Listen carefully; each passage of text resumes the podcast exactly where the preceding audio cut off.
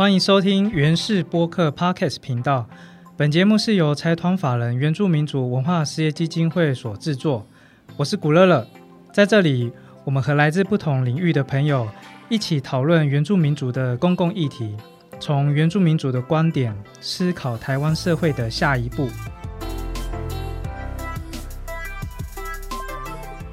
这阵子有一部台湾的电视剧引起各界非常高度的关注，就是公司制作的《斯卡罗》。这是一部以一八六七年发生在恒春半岛的罗梅号事件为背景改编而成的电视剧，总共斥资两亿多的经费，堪称是史上最高金额。有媒体称之为这是台湾版的大合剧。《斯卡罗》播出之后呢，引起许多不同面向的讨论。呃，其中有一点，很多人都说，原来台湾有这么多我们都不知道却很重要的历史，而且是原住民族的历史。于是呢，大家就开始很热烈的展开这方面的讨论，回顾台湾在不同时期各个地区的原住民族历史事件。就在这个时候，有一个关键字不断出现，就是原住民族历史观点。有些人认为，当我们在看历史文献或讨论历史事件的时候，保持有着原住民主历史观点是一件很重要的事情。那什么是原住民主历史观点呢？它可以带给我们什么样的思考或不同的视野吗？因此，我们在原氏大特辑最新系列的单元，就要来跟大家谈一谈原住民主历史观点。听到这里，如果你是节目一开始听到斯卡罗，而好奇进来的朋友，虽然我们不会讨论斯卡罗的剧情内容，但诚挚的邀请你和我们继续听下去，一起认识什么是所谓的原住民族历史观点，也许能够让你有更多不一样的想法。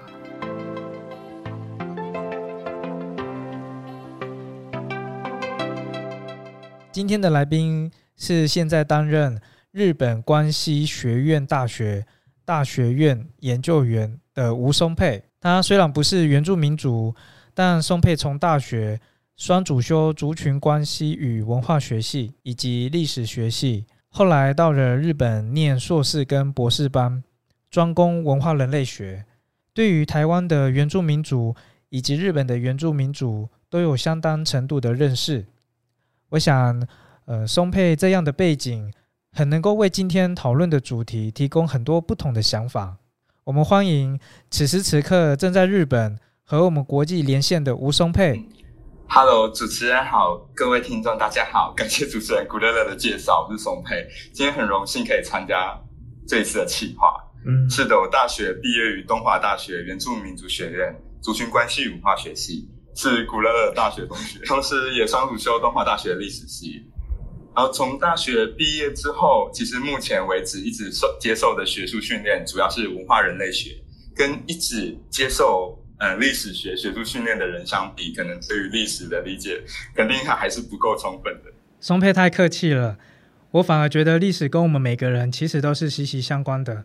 所以任何一个人都可以来谈，而且历史的面向也很多元。应该让更多不同背景的人来参与讨论，让大家听见不同的声音。首先想跟松佩来聊的，也是今天最核心的主题，就是什么是原住民族历史观点呢？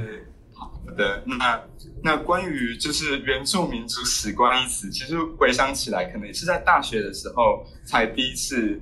认识的的一个一个词，这样一个一个专有名词。那到现在为止，自己对这样的概念的理解，其实也不算是很有信心啦。嗯，那就我目前自己的了，目前的了解，呃，这样的概念可能就是牵涉到我我们现在常讲的所谓的谁的历史这样的问题。嗯，那也像是刚刚主持人所讲到的，就是在很多的时候，对于原住民在过去的状态，常常是受透过他者的记录跟书写这样子。嗯，那。其实当然也往往不是以原住民为主体的这样的史观这样子。那我觉得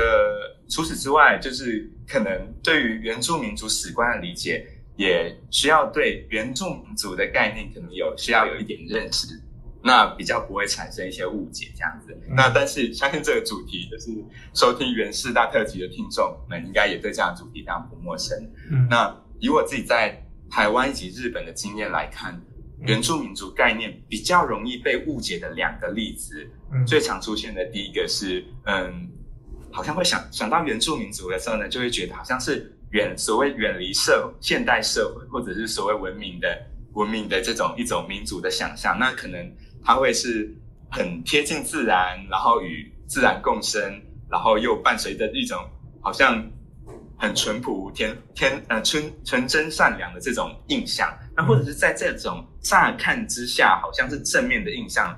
的背背后，有一种就是负面的那种呃想象，那它可能是会觉得好像原住民族就是很野蛮、落后的这样的一种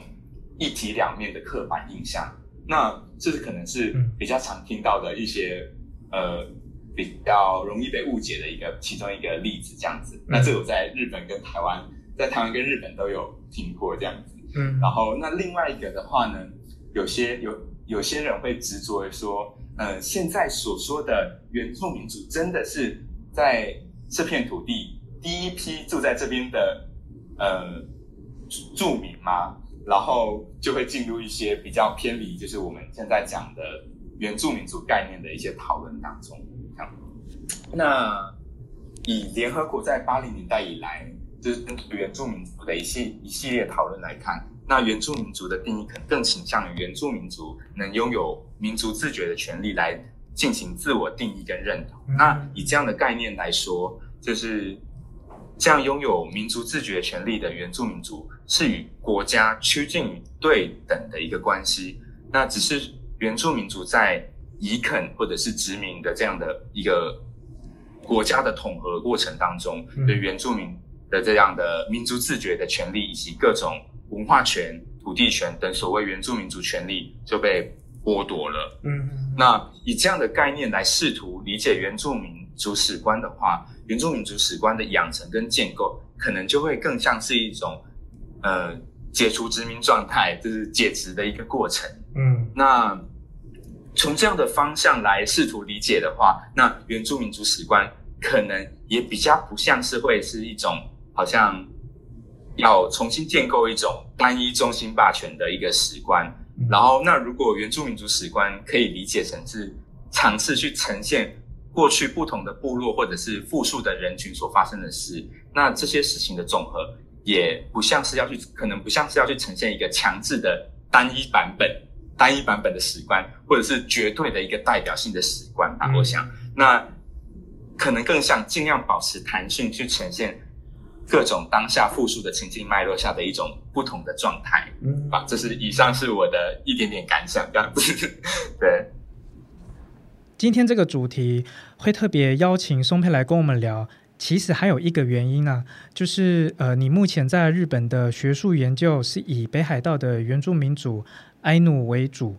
呃，这里我特别说明一下，呃，我这边讲的埃努。呃，可能在台湾比较常用的名称是爱奴主或爱奴人，可不可以跟我们分享一下？呃，在日本也有讨论原住民主史观或爱奴史观的议题吗？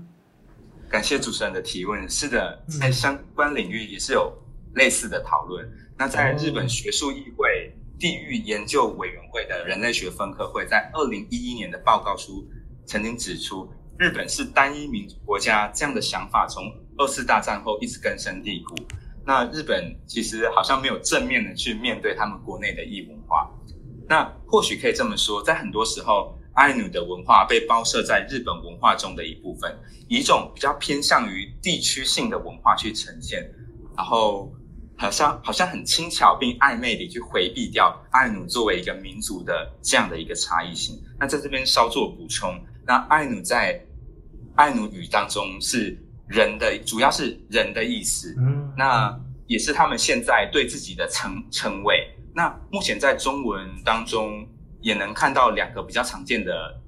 音译，一个是“爱努”两个字的“爱努”是有爱的爱，努力的努，啊，另外一个是三个音节的“阿伊努”是呃阿拉伯数字的“阿”，伊是国家的那个伊朗的“伊”，人字边的“伊”，然后努也是努力的努，这样。那接下来的话。是，那接下来的话，我就直接以爱努发音这样。那从日本国内的爱努相关法律来看，首先是明治维新之后，一八九九年以同化政策为基调而制定的法律。那日文的汉字直接用中文来发音的话，就是《北海道旧土人保护法》。那这个《北海道旧土人保护法》在一九九七年废除之后，嗯改一个新的法律出来。那这个法律是就是制定以比较像是传统文化复振为目的的法律，然后就是简称叫做《爱努文化振兴法》。那到了二零零八年之后，日本的国会通过将爱努视为原住民族的决议。那这呃二零零八年的这样的这个时间点，其实也是跟联合国它在二零零七年就是通过了这样原住民族权利宣言的这样的一个背景，然后日本它也也去也去做了这样的一个决议。那到了两年前，二零一九年的时候，日本通过了，并且是实施第一次在法律中确立爱努为原住民族的法律，这样子，然后被大家期待，就是。能更加综合，然后呢，且持续性去深化，就是相关政策的推进，这样子。它这个法律就是简称为就是爱努施策推进法。那随着这新法律的实施，那以及二零二零年的时候，国立爱努民族博物馆正式开馆，那以及它的的园区的准备，那大众媒体对于爱相关的议题跟政策动态的报道，它数量也跟着增加。但，嗯，诚如大家所知道的，就是其中当然还有很多可以讨论的地方。比方说，至今对于原住民族概念中最重要的就这个呃权利的部分，那它的这个用语仍然没有在最新的就是爱努斯特推进法中明确的提提及。这样，那也随着这样的曝光的增加，然后也。能看到就是更多因为呃对于原住民族概念的不理解而产生的一些好像仇恨或歧视性的言论这样子。那其实可能是以我的立场，我当然没有这么乐观的这种立场来说这种话啊。但是可能如果把时间拉长来看，可能十年、二十年、五十年这样子。那当然虽然永远都会有需要讨论的空间，但是从日本在二零一九年在法律上确立。爱努为原住民族的这样的一个集体身份的确立来这样的变化来看，那可能也可以这么的理解，就是爱努及他们所处的这个日本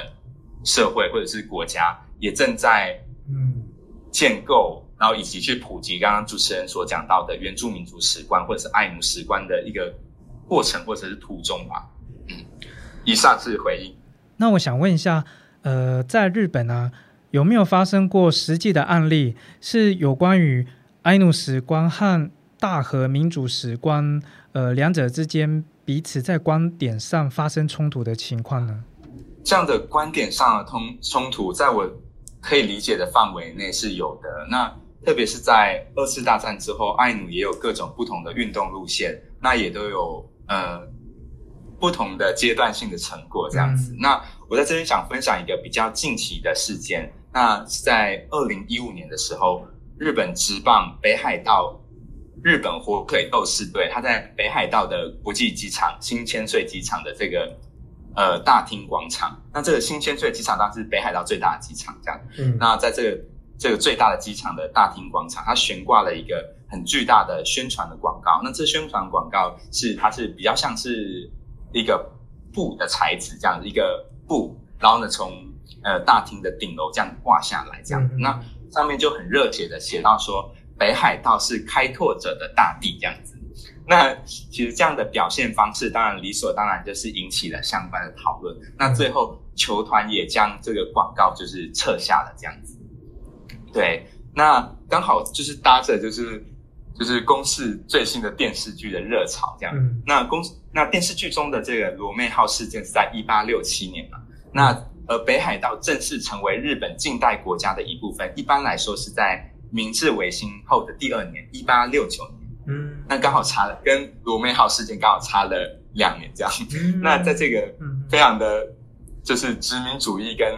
帝国主义很昂扬的时代里面，那北海道被日本统合的过程中也是充满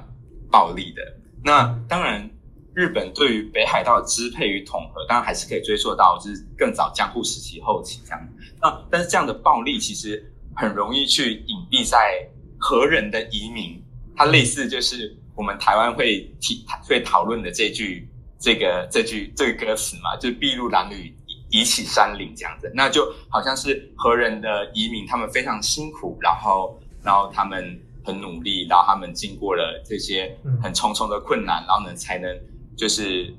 让我们现在可以有这样的生活，这样的一种表述方式，这样子。然后，那在这样的和人的的这种开拓史观里面，就是刚刚讲的这种暴力，可能就会被隐藏在这个东西的后面，这样子。那其实相对来说，对于爱奴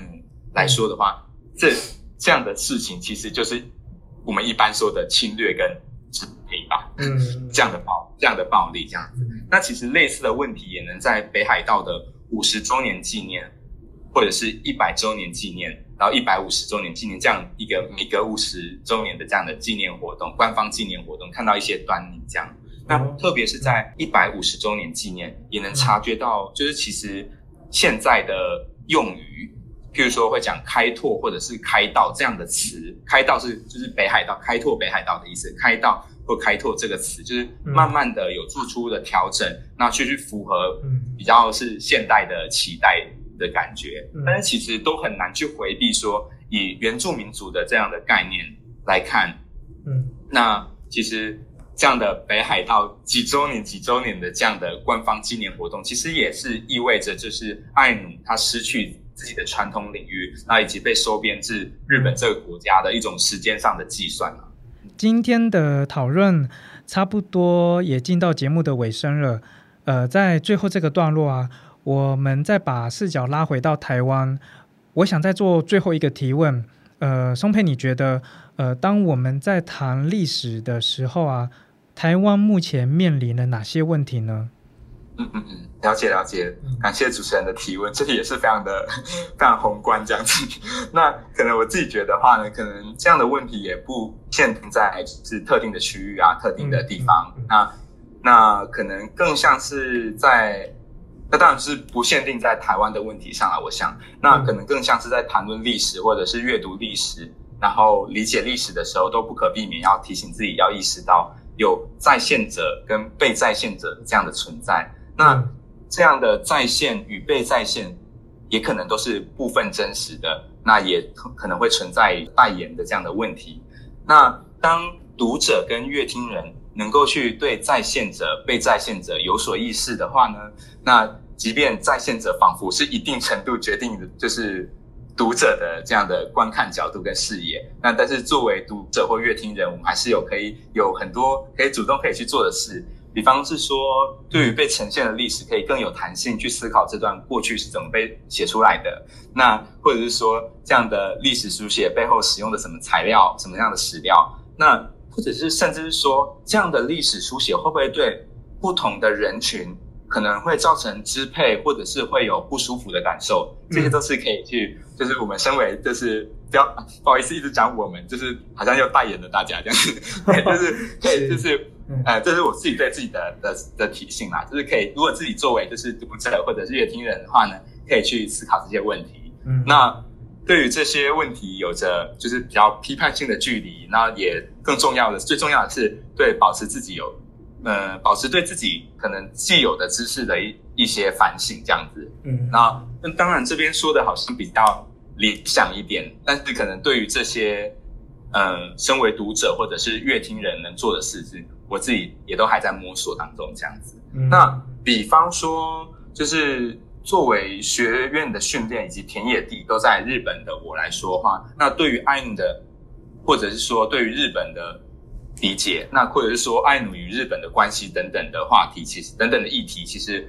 就是我仍然我的理解仍然是非常的不完全的这样子。那从部分真实的概念来说的话，以刚刚以刚刚提到的北海道每隔五十周年的官方纪念活动，或者是爱努的相关法律政策的发展为例。其实一开始我都还是会很直觉式的带入，就是台湾从八零年代至今的原住民运动、原住民族运动，那以及就是近年来原住民族政策的一些情境的发的这发展的情境来做想象跟理解这样子。嗯，那那以这样的方式来观看爱努在日本的现状，可能就会有所比较。但是台湾会台湾是怎样，那日本的状况是怎样，或者是台湾的原住民是怎样，那那爱奴又是怎样，就会有这样的比较。那这样的比较也就很容易产生一些，就是跟想象中的一些，呃，跟想象中与现实的一些差异这样子。那作为一个外国人研究者的我来说的话，可能更需要去时时刻刻的去留意的是，就是一个理论或者是概念在当地如何被受容、如何被实践的这样的状况，然后并并时时的去警惕自己是否又带着就是从台湾带来的有色眼镜来看。爱努或者是看日本这样子，那以上大概是这样的感觉吧。好，那我想，那应该未来我们还有很多机会可以再跟宋佩聊一聊。嗯，那感谢主持人，然后呢感谢各位听众。好，那我们今天就到这里喽，大家再见。好，拜拜。好，拜拜。这里是原氏播客 Podcast 频道，正在收听的节目单元是原氏大特辑，由财团法人原住民族文化事业基金会所制作。我是古乐乐，我们下次再见。